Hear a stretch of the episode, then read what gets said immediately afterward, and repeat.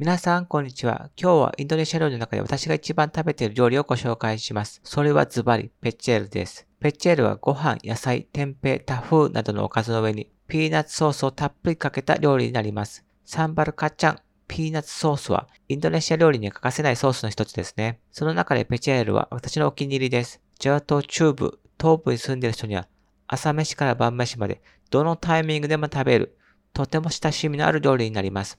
今日は自転車に乗っている時にお腹が空いたので、通りにあったお店に入りました。味も最高に美味しく満足でした。ご視聴ありがとうございます。それではまた明日。